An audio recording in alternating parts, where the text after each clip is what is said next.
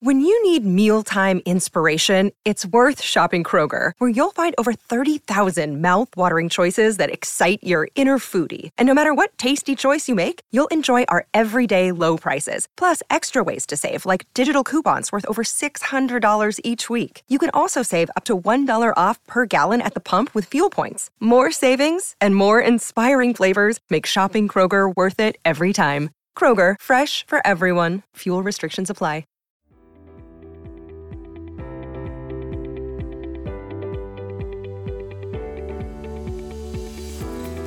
Hello, everyone. Today I am sitting down to chat with three mothers Irene, Jen, and Kelly. These three ladies are parents and friends and include one public health communicator, one elementary school teacher, and one environmental educator. They are on a mission to get outside with their children and share all about how everyone can benefit from the outdoors and their non judgmental outdoor puddle parenting community. I will link to their community in the show notes for you. In today's episode, we talk about getting our children outdoors and specifically about child led hikes. This is a great way to introduce your kids to the outdoors, or a good option if you live in an urban area and want to get out once or twice a week to enjoy outdoor space by driving to a hiking area. Let's dive in. Just a little disclaimer before we start this episode this podcast does not provide medical advice. The information on this podcast is for informational purposes only.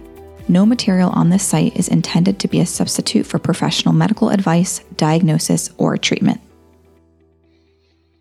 All right, everyone. We have Jen, Kelly, and Irene here with us tonight. And we will be talking about the importance of outdoor play. We'll be talking about research to kind of back how important it is for our children to be getting outside. And we will also talk about child led hikes, which I'm interested to hear about because my kids love going on hikes. So, if we want to just start off with maybe let's just talk about how we're really lacking in today's age when it comes to outdoor play. I mean, I know, I don't know when you guys grew up, but I grew up in the um, 80s and 90s, and I just remember every waking second and spending it outside doing so many crazy things. Like we would catch caterpillars and we would put them in these little boxes and we'd make a little home for them with like leaves and sticks. And then we'd, we'd make a huge fort outside. We were outside all the time in the winter in the snow. I was never even cold. It was like one of those things where like, do kids even get cold? Like, I don't think so. You know, just we, we spent so much time outside. I remember begging my mom, I don't want to come home for dinner. I'm so busy like doing all these things outside and I don't feel like our you know this this generation of of kids that's been growing up in this new digital age have had the pleasure of experiencing and I know that there's a common middle ground where we can absolutely make it work. I just think we need to be advocating for it more. So if you guys just want to kind of touch on that, I think that'd be a great way to kind of open up. So I'm Jen. And I feel like, yeah, I remember having like similar experience where I was outside all the time in my yard. My sister and I were playing, pretending to be rabbits or mixing mud and water up in like buckets, like all sorts of things. And like my favorite part of the year was going to like a summer camp where we were outside like, you know, 90% of the day. Uh, so yeah, it was a lot of outside time for sure. Yeah, and we don't see it so much anymore. I, I think that I live in a, in a neighborhood where the kids are outside playing a lot. And I feel so grateful for that because I know that's not the norm. I'm a public school teacher and I ask the children, what did you do this weekend? And a lot of times I get to hear about a YouTube show, which breaks my heart. And surely there are still families who are making it a priority and know all the benefits or, or feel the benefits, whether or not they know them. But it, it's definitely something that I wish more more children were doing. Yeah, for sure.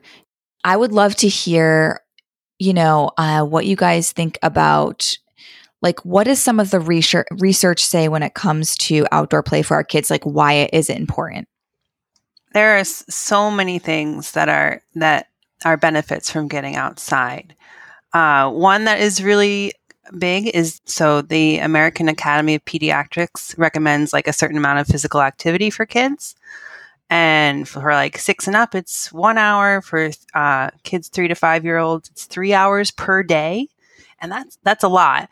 And there was like a study that looked at preschoolers to see how much activity they were doing in different settings. So indoors, they only found like vigorous activity like 1% of the time mm-hmm. compared to outside. So outside, it was like 11% of the time they were active and having visitor, vigorous activity like running, jumping, climbing, throwing. And then it jumped even more if the kids were in charge of what that activity looked like. So if the kids were directing like climbing or using the slide or whatever, then they had 17% of the time they were having very active behavior. So I think that's like a big one is that kids are way more active outside. They get way more energy out.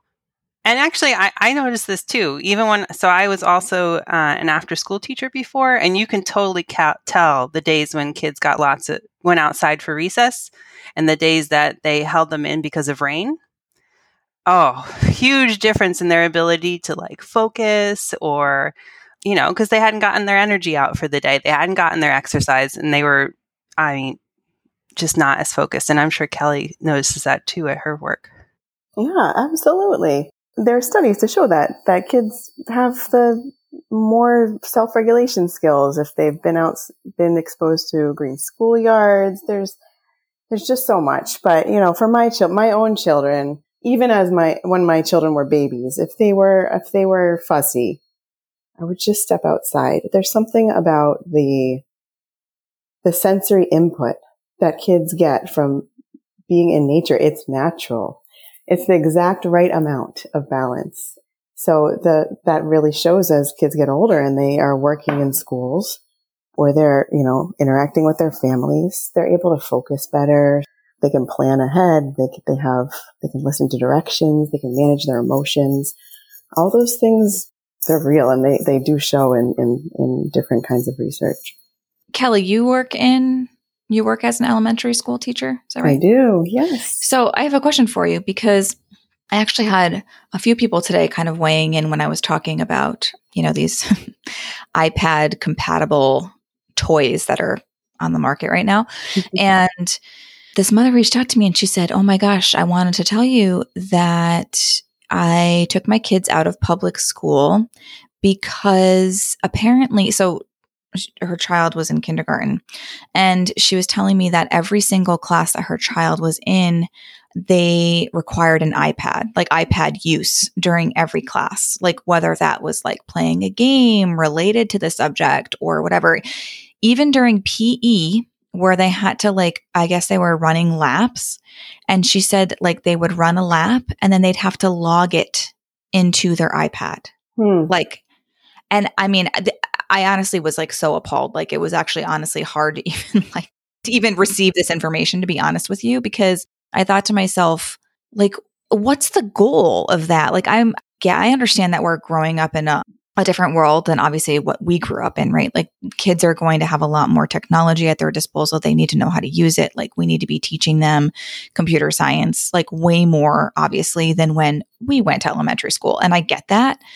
But I feel like it just having one class dedicated to that is more than enough uh, to like require the use of iPad use for every class. Like, are you seeing that in, yeah, it's very interesting. And, and I haven't like, I haven't experienced that in the schools here in Connecticut. I mean, my kids do have a laptop they were given, but it was given to them last year during COVID because they were doing so much school from home.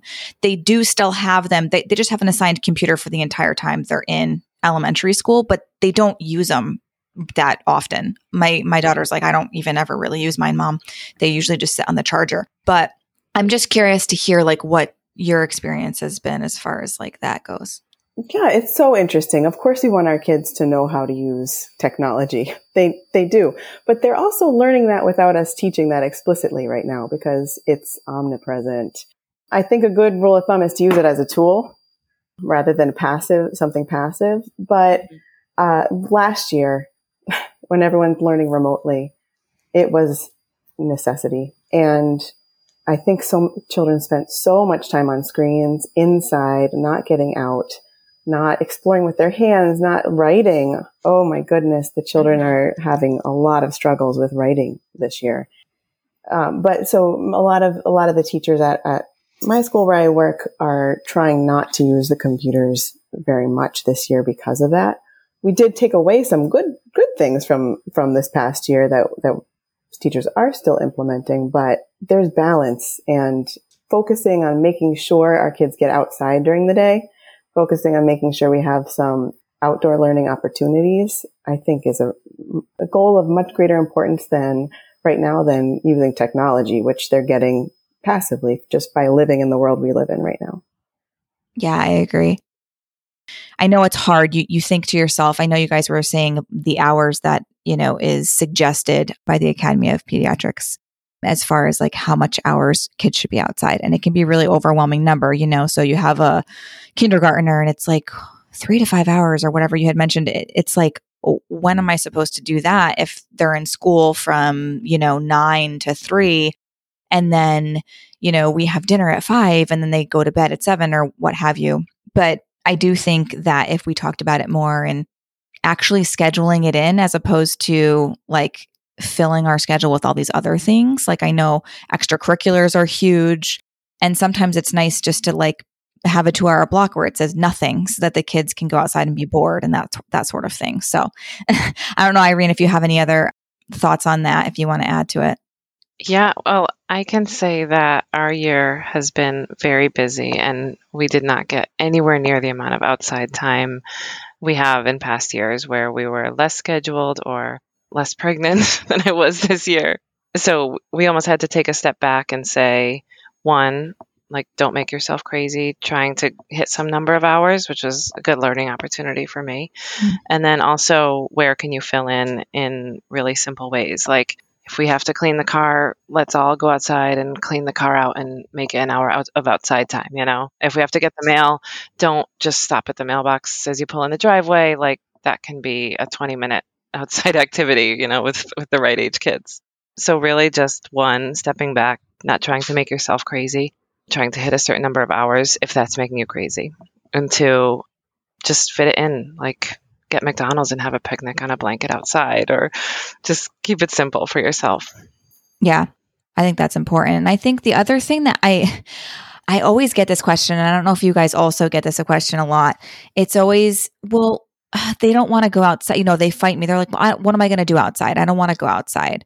And so, do you have do you guys have tips as far as, you know, like that first step? Like, so say someone's listening to this and like, okay, I, really want to take that next step and get my kids outside more, but they're kind of pushing back and they're like, well, I don't want to go outside right now. I want to do this inside or, uh, what am I going to do outside? It's too cold. It's too rainy. It's too hot or whatever. What are your, what are your tips on that?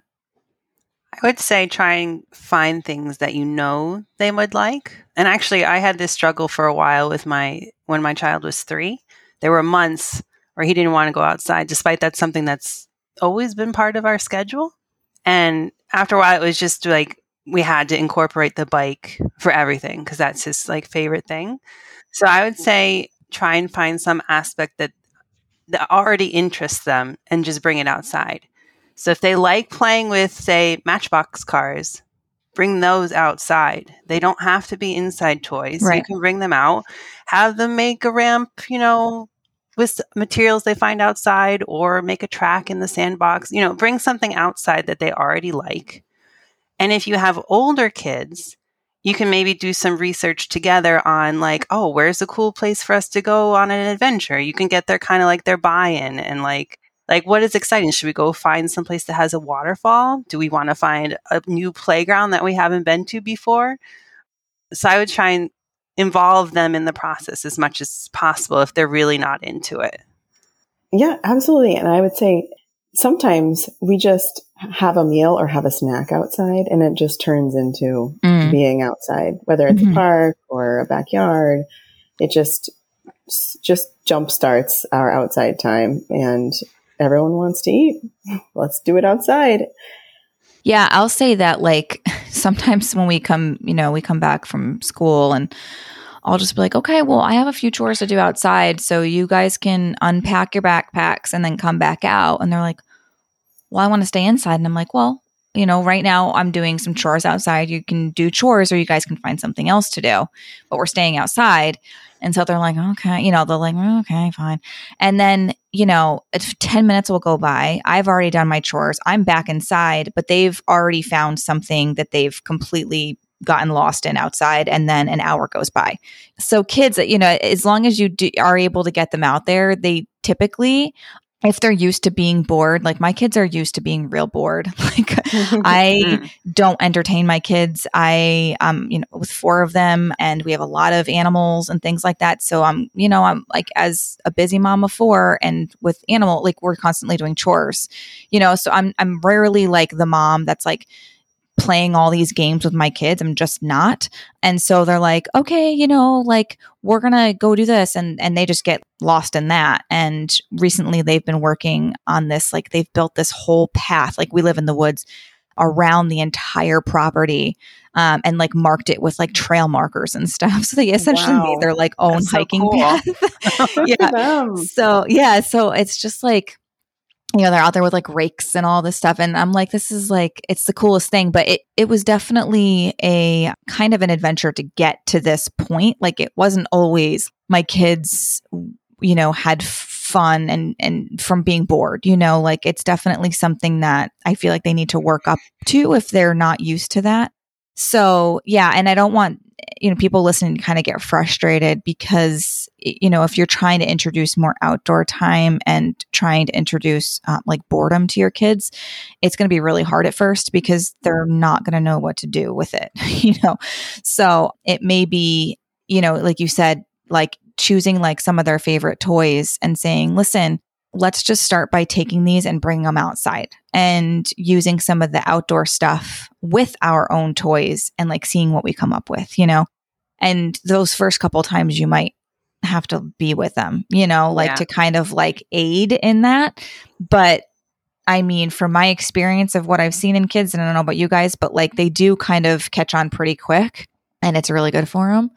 It's so good to be bored. You learn, you can just learn so much about yourself and creativity and uh, those those nature is full of loose parts. I think what you said about bringing the to- if you bring something that you love outside and then you use the other ni- loose parts, what we call you know pine cones, a- acorns, sticks to do something else with, they will play forever.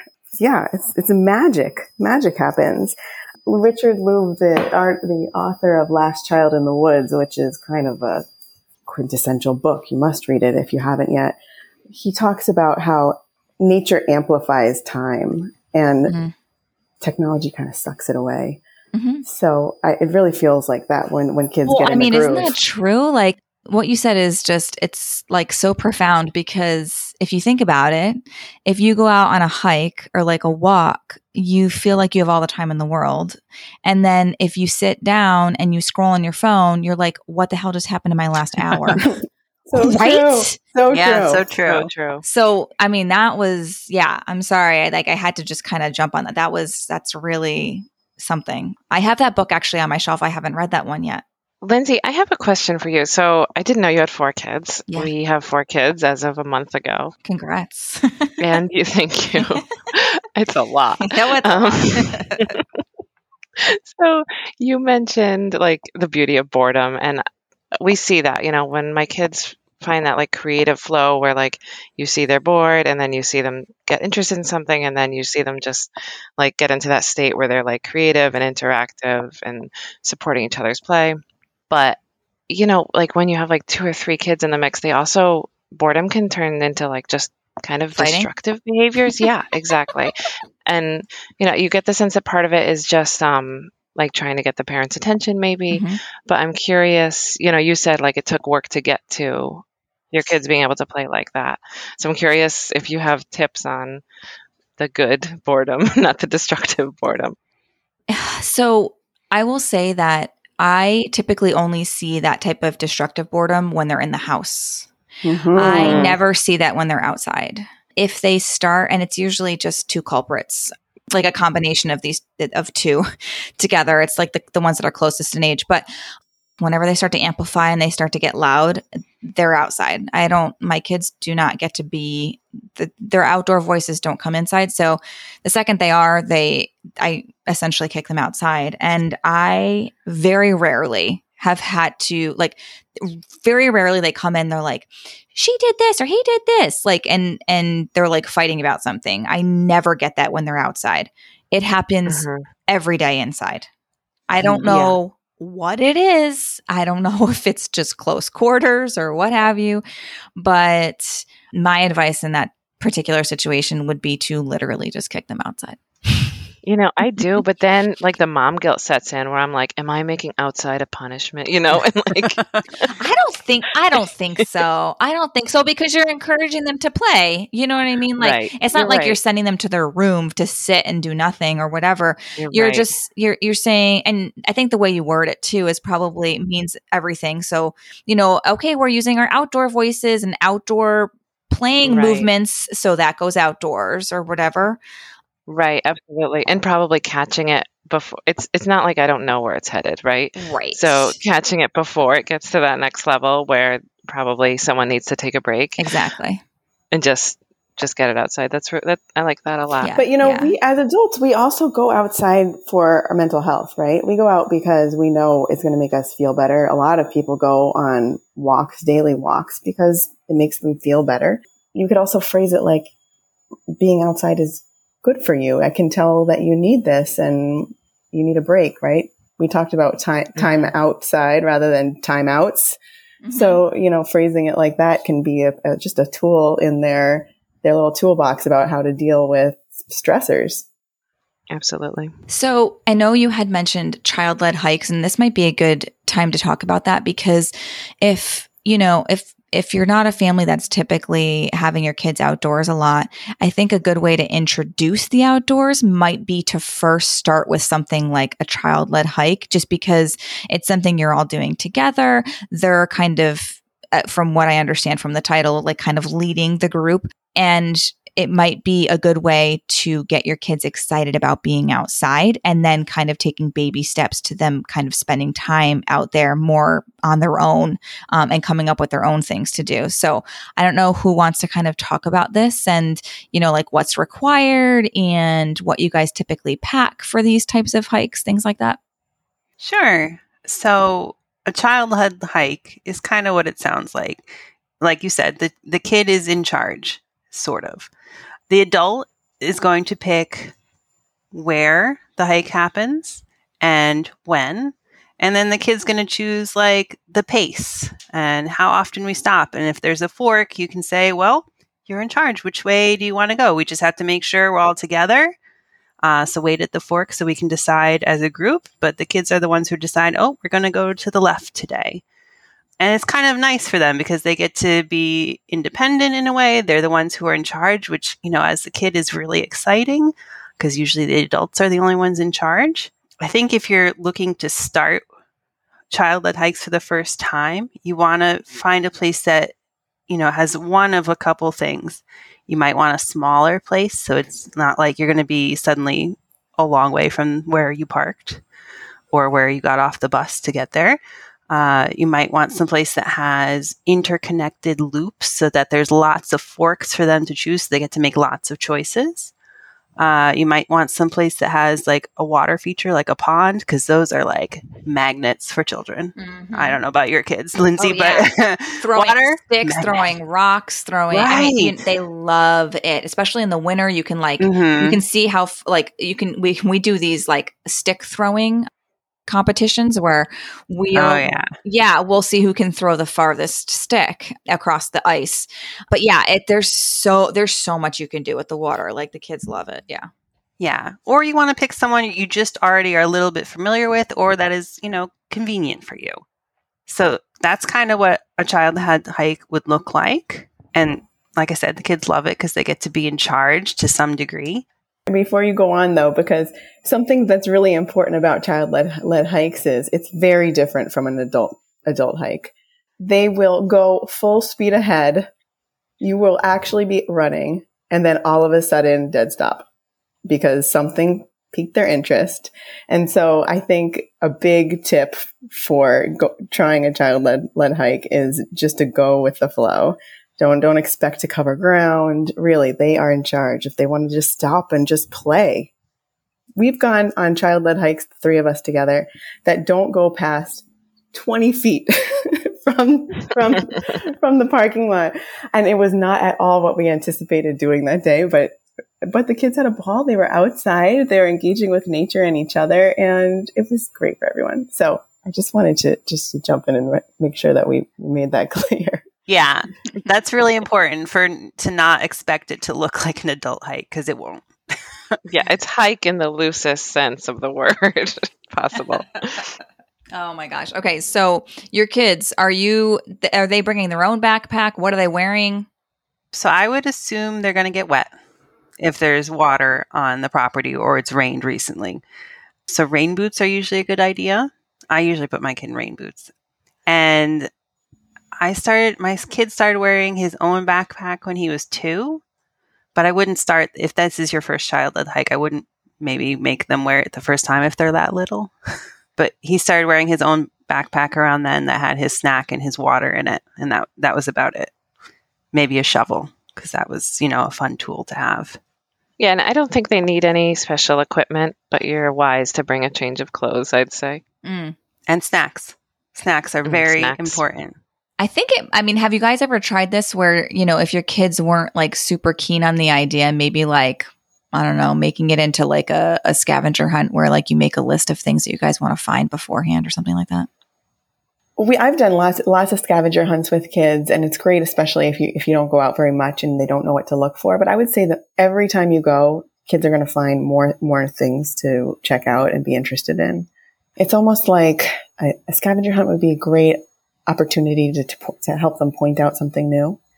But once they get into the groove of it, maybe you could make some of those for little kids, of course, uh, toilet paper roll binoculars, just to make it a little bit more interesting for them. Or if they're a little older, bring actual binoculars. Or Jen mentioned the the shovel, so some kind of tool, just just for an extra something extra to keep their interest. But I really, the more you get out, the more things there are to do and see and explore. So I think that's a great idea to to kickstart it. But eventually, won't need it. Yeah. So like somebody asked specifically about child-led hikes, how do how do we keep them interested? So, you know, we kind of talked about getting them to the actual spot, maybe just, you know, telling them, "Hey, this is going to be something that I mean, kids for the most part, I would imagine most of them are going to be like, "Well, I get to lead the hike. Like this is just Yeah. like, you know, so that in and of itself is probably great. You can also make it into like, okay, well, let's make a list of things we want to find. But like, what about, you know, do you have any tips as far as like if you're in the middle of the hike and they're like, I don't want to do this anymore, or, you know, like this is boring or, or what have you? It's been a while since Snack. I think we've snack. Sorry. You're so right though, Irene. snack. That's a good always a good option. Oh yeah, definitely snack. If they're lagging, snack. Bored, snack. But I think we don't, you know, we don't get it that much anymore because uh, if you can kind of start seeing it, then we start singing a song or play Mhm. I Spy. Or did you just see something? Did you see that that tree rustle over there? It was Bigfoot. What do you think it is?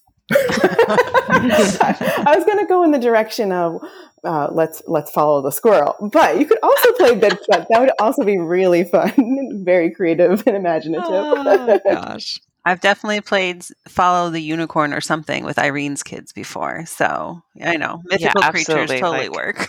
Mythical tree. I love They it. do. Rocks are dragon eggs. If kids start getting bored, like incorporating magic is so good for at least my age kids, you know, those four, five, six year olds. So I, I know how I would answer this one, but how do you handle the outdoor bathroom situation? that is a great question. My daughter uh, w- learned to um, use the what I call the tree potty when she was potty training. I I actually brought one of those little kitty potties with us on one of our explorations, and she she didn't really need it. I just used used the tree potty, so it is there is possible. It is possible. But what were you going to say? Get comfortable with it. It's okay. Yeah, it's totally fine. I mean, we I mean, we all just know, pee in nature. Apparently, they do make. We were in. Uh, I just went for a hike with my girlfriends up in uh, where was it in New Hampshire, New Hampshire, and Mm. we were on the trail, and you know had to use the bathroom, and so I go over, I use the bathroom, and my friend I also was like, "Hey, Lindsay."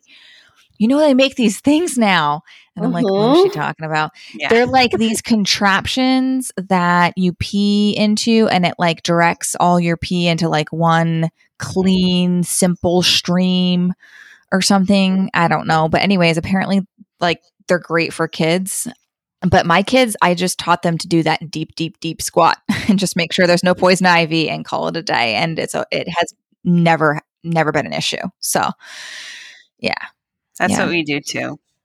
We had a follower that messaged us and pointed out that skirts are really great for girls, I guess women as well, to use the bathroom outside, which is totally true. And little boys too, and any other kid, I guess, I should say. But skirts helpful for using the bathroom outdoors. Mhm, mhm. Yeah, my actually my five my well she's six now.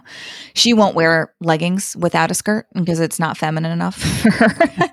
so she add she adds a skirt to every pair of pants. So like when we go on a hike, she is in a skirt, but she also has like leggings on. So yeah, but it's great because it's like this this natural like cover, Yeah. you know, when she's using the using the restroom.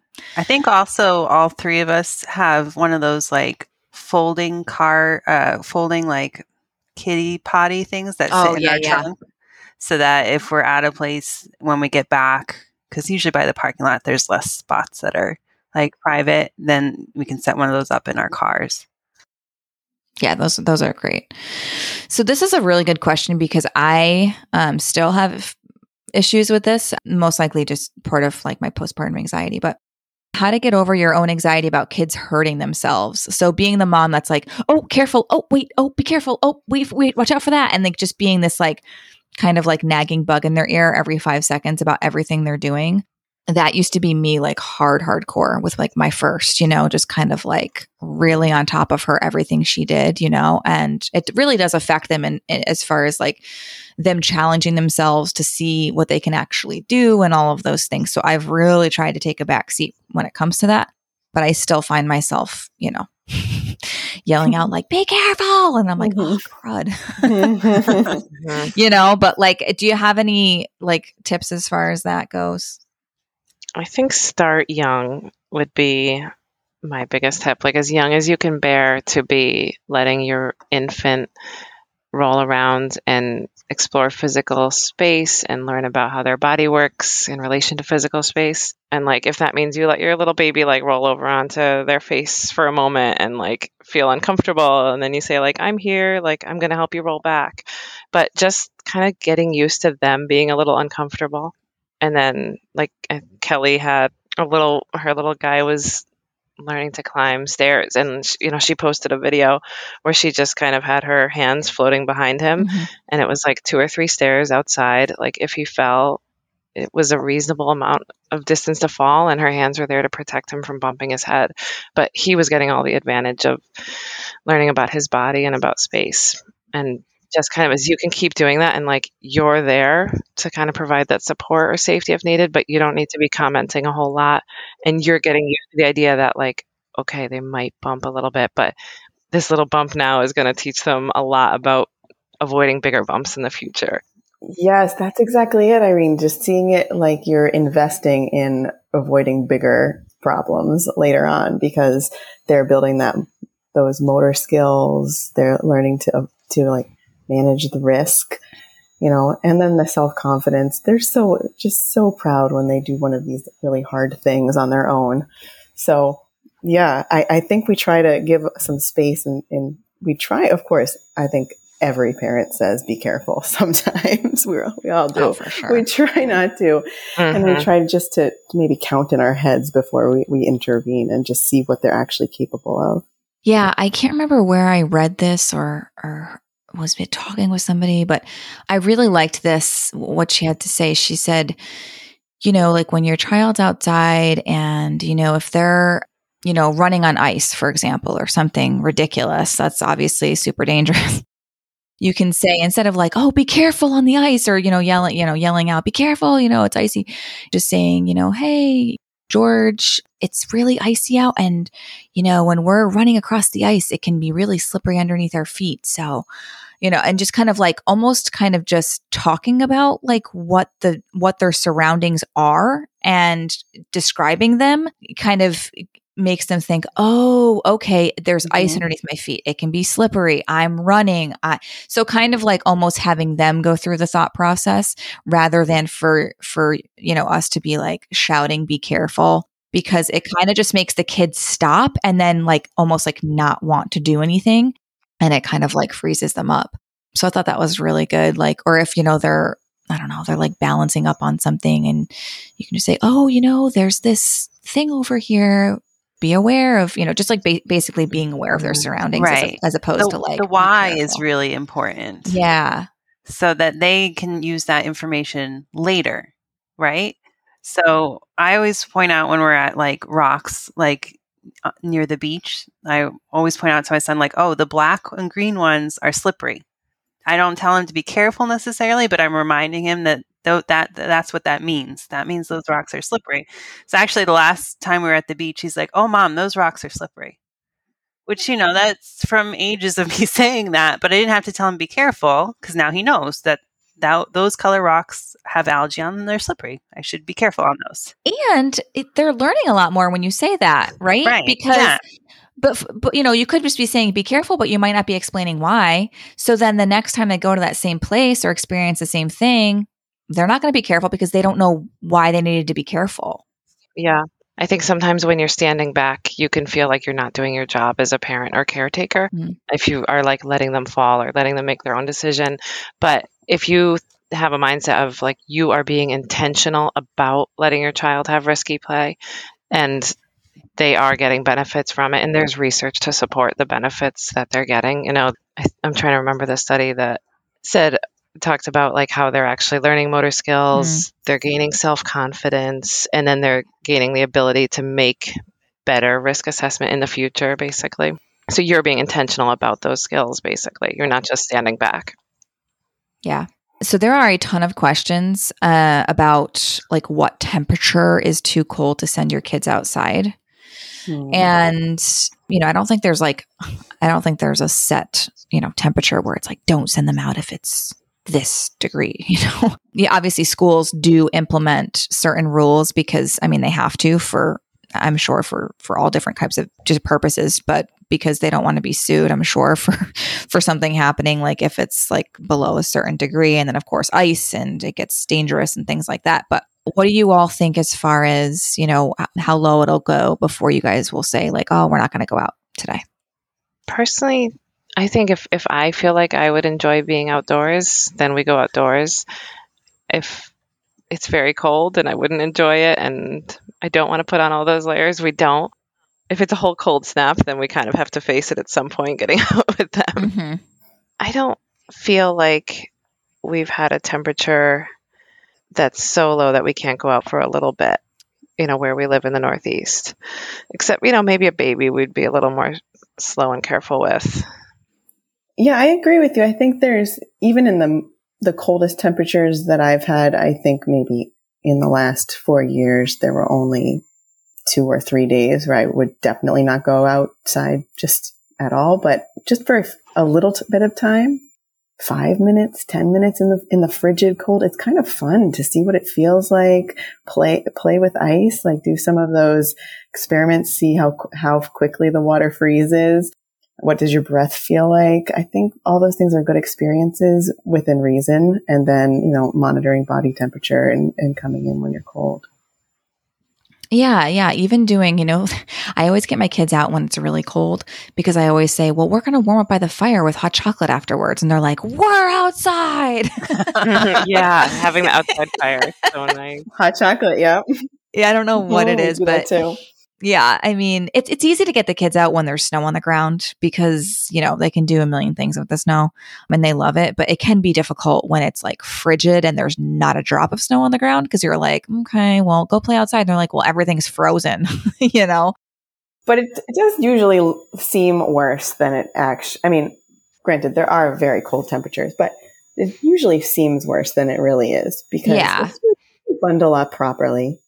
Usually we think it's so cold because we're just running to our car or we're running from a store to, you know, just to another store. We're not properly dressed. But when you, when you take care to bundle up, you can, you can be more comfortable in cold weather and so can the children. And it's great.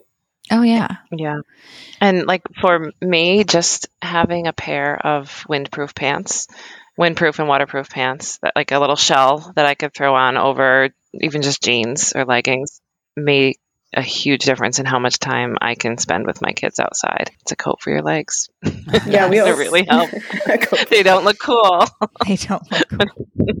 They'll Oh. keep your butt warm. Yeah, we Oh always my tell gosh. parents to make sure that they buy the gear for themselves because we pay so much attention to purchasing good clothing for our kids or finding good clothing that's going to keep our kids warm. But then we forget our own mittens, you know, Mhm. let alone purchase or make investments in keeping ourselves comfortable.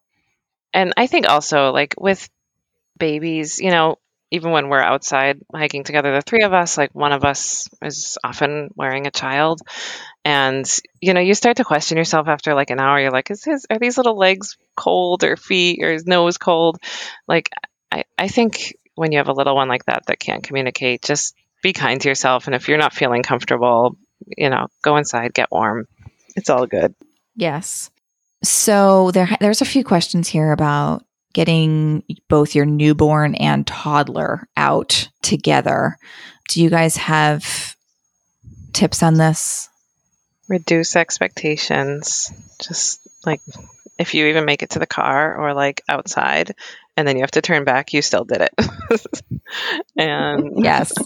also remember it's just a stage and you don't have to do everything perfectly at every single stage or everything according to your own expectations. And then I think strollers and baby wearing are really, really great. And depending on what one is more comfortable for you or where you're going, having a newborn is can be a really great time to get out with your Oh, toddler for sure. Yeah. if it feels good. It's worth a try. So lower those expectations. And I, I have, I mean, obviously, like you said, the newborn age, honestly, until like, I would say six or eight months, like, is perfect because I would just bring my babies out and baby wear them and they would just figure it out. And now uh, it can be a little bit more difficult once they're like up and walking because they get really, like, they get FOMO being in the baby carrier.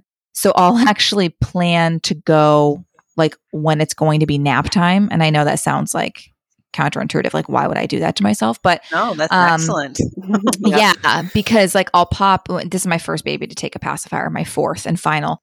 And so I'll pop in that passy and she, um, she is actually trained now where she knows that she's going in the carrier and she falls right asleep. It's so bizarre. It's like so crazy. Yeah.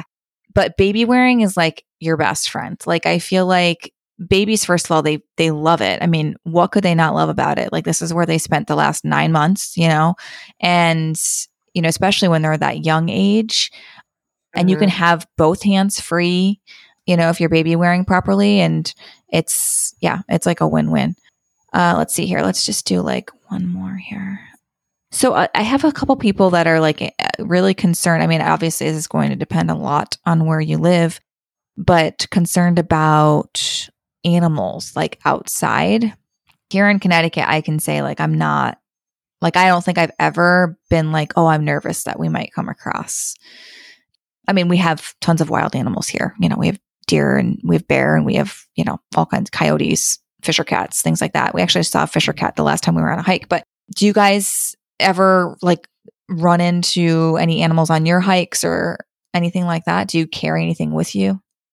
I feel like around here where we live in New England, there's not a ton of things I worry about running into.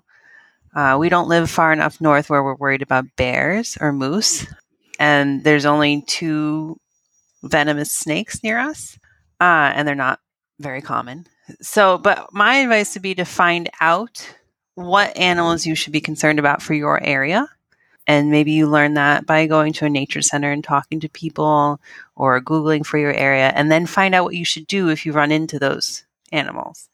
I'm, like I said, I'm not super concerned in our area, um, but other places are. Like if you have bears, you should be looking up what do I need to do if I run into one on the trail so that you feel confident in that scenario. Because different species of bears also, there's different things you need to do for those.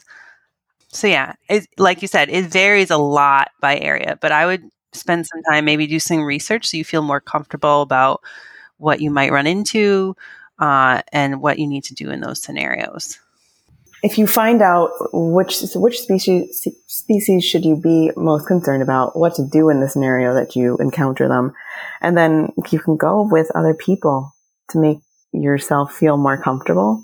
I think I think that's a really good idea. So, like Jen said, we don't have a lot of snakes in our area, but Jen knows how to identify them really well. So when I see a snake, I might might have in the past kind of kind of freaked out, honestly. but Jen will Jen will just tell us what kind it is. We don't need to worry about it. So that knowledge is power, I think. Jen, did you have like some? I feel like you were sharing something about the shark statistics on the Cape. Oh yeah. So I know sharks is a big one that bother people a lot, but shark attacks are like exceedingly rare. Like the average deaths in the US from sharks is usually zero per year. Like most years, there's zero. I was so, going to add that like in the whole US, like, I don't know if you were to look up like animal attacks from like people going on hikes, I, I feel like it's got to be, I, I mean, I could be totally talking out of my ass right now, right? Like there could be a, but I just I don't think there is. No, you know? you're totally right. Yep. Yeah. No, that's absolutely yeah. true. It is very low, but you might feel better if you come prepared with the information or you're going with someone else like that that will maybe help you feel better if you know what to do or you're with people who know what to do mm-hmm. but yeah it is not very common no yeah that's such an important point yes i don't know yeah. why i didn't start with that but yes not yeah. very common yeah mm-hmm. yeah and even like it, it goes back to injuries outside like i don't know about you three ladies, but for me, my kids' worst injuries, most of them, with the exception of one, have all been indoors, like silly injuries indoors, not outside play. Mm-hmm. So I think sometimes we think like, oh, outside is dangerous or riskier, but no, it's it's so good for them to build their resilience and all that.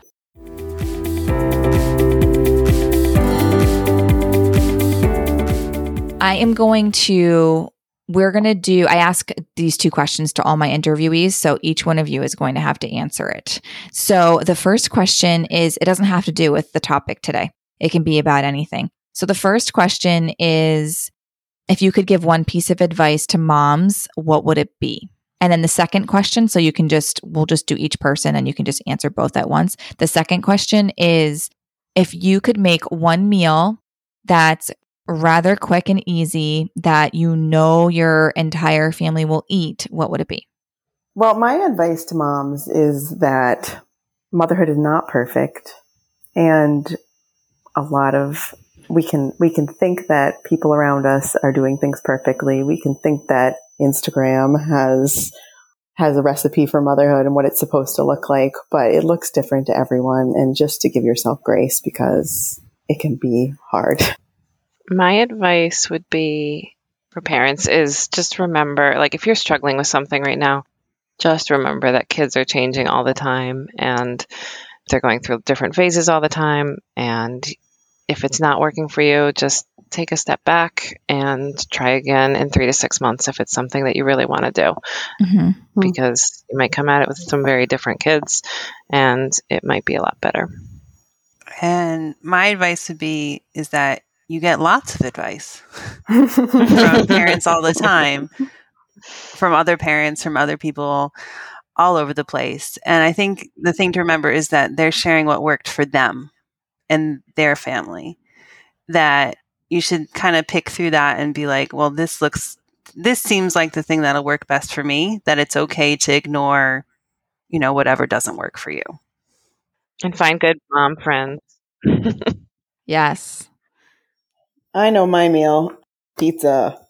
Pizza, my whole family will eat. We eat it every Friday with something to look forward to. It's become like a ritual and everyone enjoys it. Yeah, pizza. Yes. I think chili is probably our winner. put it in the crock pot in the morning. And I mean, even my pickiest eater will eat the large beans out of the chili. Do you like have them like do they get to like top theirs off with like toppings like cheese and sour cream and and that sort of thing or yeah, if the fridge is stocked and I have the energy to sweep cheese and wipe up sour cream, then yeah. Sweet cheese. Yeah. you know Oh, it. If you wait till the morning, it's crunchier and it sweeps easier. Wait, that might be the best tip of the whole show. is to just leave it there so that it's crunchy. You know, there was something else. Oh, these like little mini, mini, mini pastas. I've never made this pasta before and it has a name, but I can't remember because I'm not Italian. But it's like these tiny little like pasta like things. And apparently my friend was like oh yeah they're really good. But then you know if they if they drop all over the floor they're they're like a nightmare because they're like super mushy and they're so small you can't pick them up. And she's like just leave them there for a couple days and they'll get rock hard. And then you just like vacuum them all up and it's like a piece of cake because they're like little rocks and i'm like oh that's so actually funny. you are not the first person to tell me that. The first person to tell me that like raised her infant son in Italy for like the first year of his life, and an Italian neighbor told her that. oh my gosh So- that's so funny this is a real thing now. I feel like you might need to interview her next. oh my gosh that's hysterical Oh, that's great. Yeah, uh, we we have a dog for that. Yeah, like that's the that's what my house does. Yeah, yeah. I'm like, hey, Winston, and he's he just cleans it all up.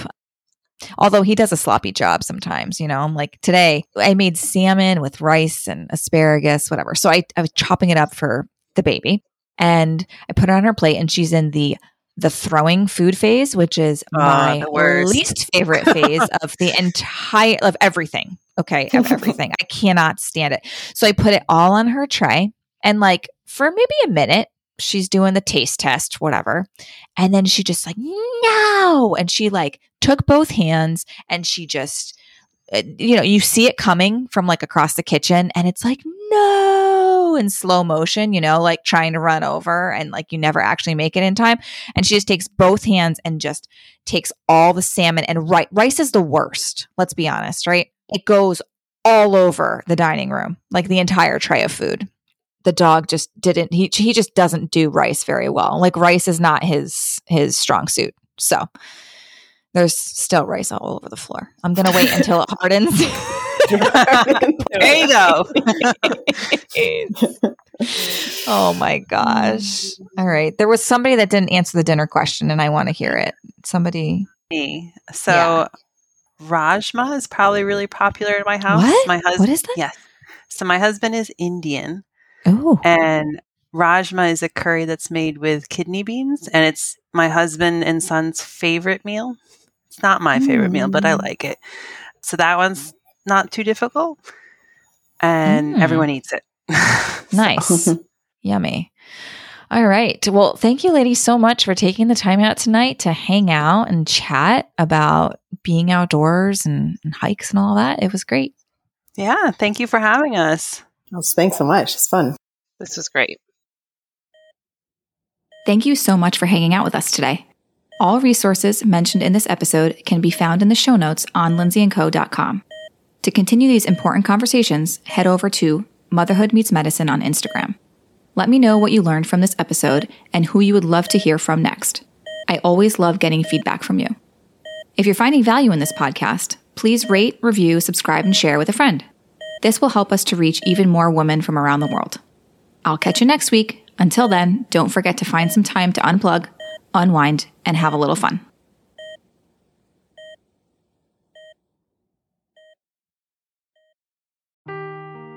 Seeking the truth never gets old. Introducing June's Journey, the free to play mobile game that will immerse you in a thrilling murder mystery. Join June Parker as she uncovers hidden objects and clues to solve her sister's death in a beautifully illustrated world set in the roaring 20s. With new chapters added every week, the excitement never ends. Download June's Journey now on your Android or iOS device or play on PC through Facebook Games.